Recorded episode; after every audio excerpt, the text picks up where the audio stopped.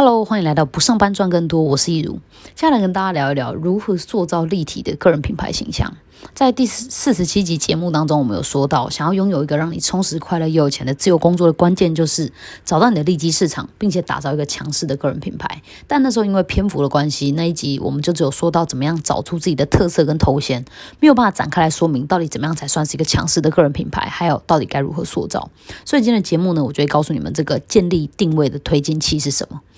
呃，让你们都能够透过强势有型的品牌定位，吸引一群铁粉来成为你们的品牌信徒。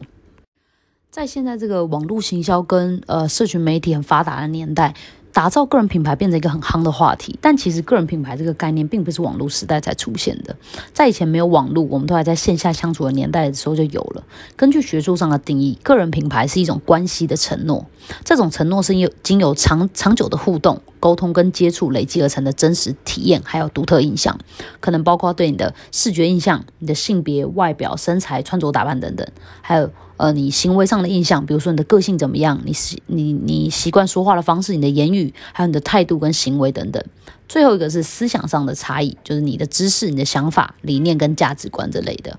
我们都是由外而内的，慢慢去认识一个人，先透过长期的相处跟互动，来让我们呃对一个人有一些既定的认知跟感觉。再透过观察他面对问题的态度、处理事情的方法，来更深入的了解一个人。所以，我们对每个人都会有不同的感觉。当这种感觉变成一种集体共识的时候，这就是他的个人品牌形象。在我们以前念书的时候，班上就会有一些个人品牌形象很鲜明的人，不论是班上带头的人、班上最皮、最爱开玩笑的人，还是最会打扮的人，甚至是怪的很边缘的人，这些都是他们在这个群体的集体共识，也算是一种标签吧。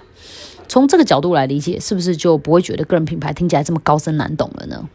那我们的任务就是要在呃现在这个新媒体的时代，透过网络的方式来让我们的外在形象、行为、思想，还有我们可以提供的服务跟价值，以上这些加总起来，我们统称为个人品牌定位。那这些东西呃有一致性的重复出现在观众面前，我们让这些东西。一直不断的出现在观众面前，让他们记得，并且产生熟悉感。这样，当他们有需求的时候，就会来找我们。但是，找到了自己的角色定位，跟知道如何呈现这个角色定位是完全两件事。他们之间的差别在于，找到了定位是你自己知道你是谁，你能提供什么；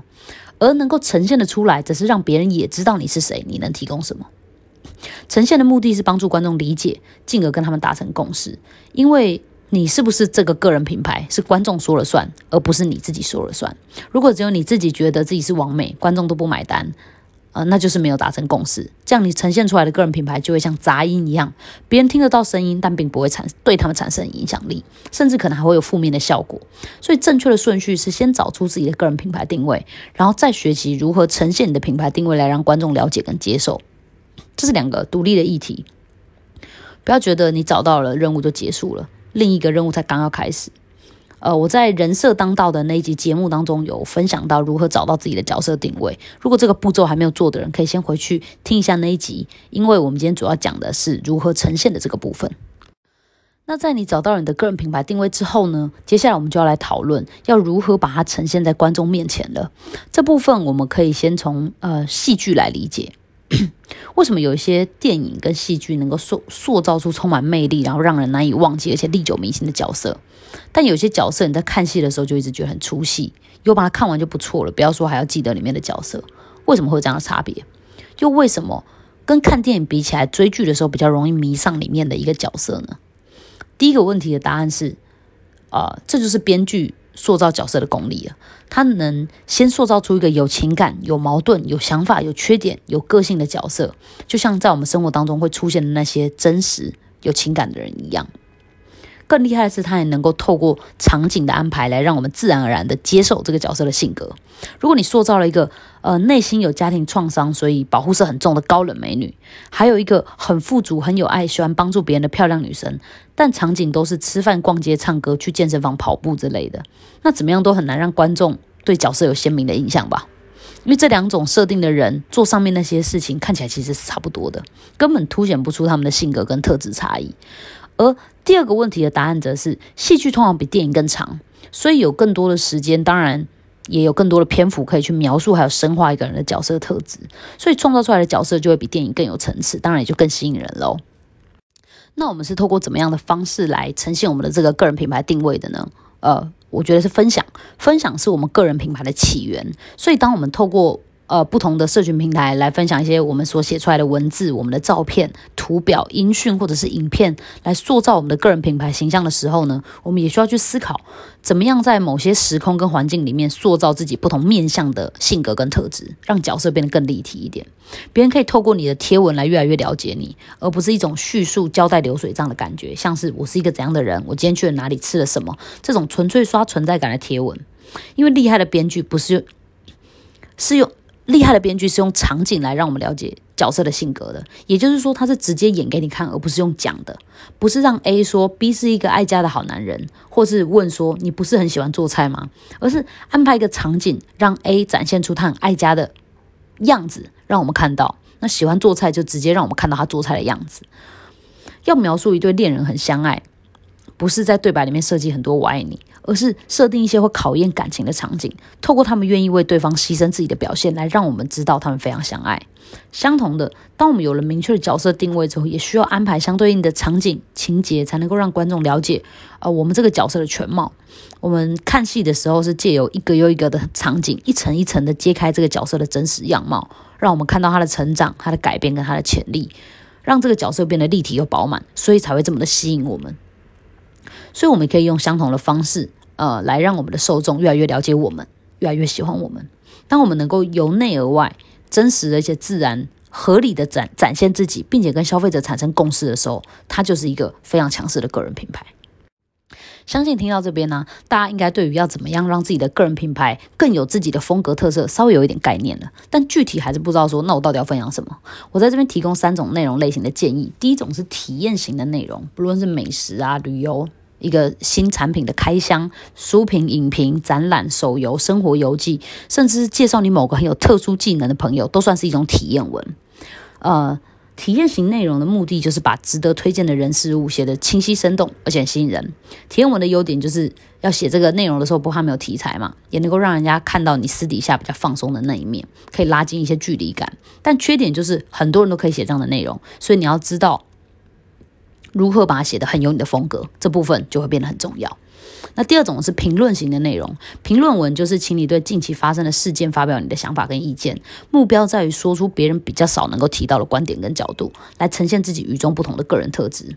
评论文的优点是独特性，因为那是你的想法跟意见，就算有部分已经被别人说过了，可是从你嘴巴里讲出来，还是会有你的风格。它能够展现出你的思维主见，让你在网络上像是一个呃性格有有性格特色的真人。但他的缺点是要想出与众不同的观点，需要花一些时间跟心力，而且明确表达自己立场可能会遭到反面意见的人的反对跟批评，所以也需要一些抗压性，嗯，要或者是能够自动屏蔽那些声音的一些机机机制啊，这样。那评论文又可以分为评论自己熟知的领域，还有评论大众都知道的事情，这两者。前者像是呃一个球评写 NBA 休赛季的操作。那后者就像是吴亦凡之前吴亦凡翻车的事件，大家都知道嘛。那领域评论的好处是能够巩固你锁定的受众啊，就球评本来就是写给球迷看的嘛，嗯，那树立你是这个领域里面专家的形象。那坏处就是这样的内容只会有少部分感兴趣，比如说不看篮球的人，他可能就不感兴趣了，那流量就不会有时事议题这么大。所以最好的情况呢，是能够从时事议题连接到自己擅长的领域，这样就能够兼顾流量跟质量了。像是最近的呃疫苗啊，应该还算是有点热的话题啦。如果你能够从疫苗去延伸到自己的专业领域，可能像是提升免疫这类的话题的话，那就有机会呃圈到很多新粉，用很大的流量，然后再把它转变成精准的你能够提供服务的那样的流量。这样，那第三种呢，就是教学型的内容。如果你有某一项专业，能够帮观众解决他们苦恼的问题，或者是满足他们的需求跟渴望的话，那写教学文就是一个很好的选择，因为它能够建立你是领域专家的形象，又能够无偿的呃帮助别人来累积他们对你的信任。这样，当你之后推出他们用得到的付费产品的时候，他们就有更大的可能性购买了。总结一下，呃，三种推荐的分享内容就是呃体验型内容、评论型内容，还有教学型内容，呃。总结来说，打造个人品牌其实是一个很长期的过程，它需要不断的累积，还有强化个人标签。个人标签我们在第四十七集影片有讲到过，它就是你的关键字。强化个人标签就是要透过不断的输出啊，这类型的内容。除此之外，其他行为也需要符合呃个人品牌定位，传递出一个高识别度的形象。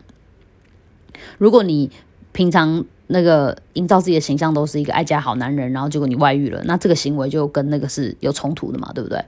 呃，再举例来说，阿弟的形象。就是他很年轻老实，然后又很温和，带给别人很有亲和力的感觉。而且他跟迪美的互动也创创造出一种妹控的性格。这样的形象结合他的英语教学学专业呢，就会变成一个很鲜明突出的个人品牌。所以呃，需要做到的是固定标签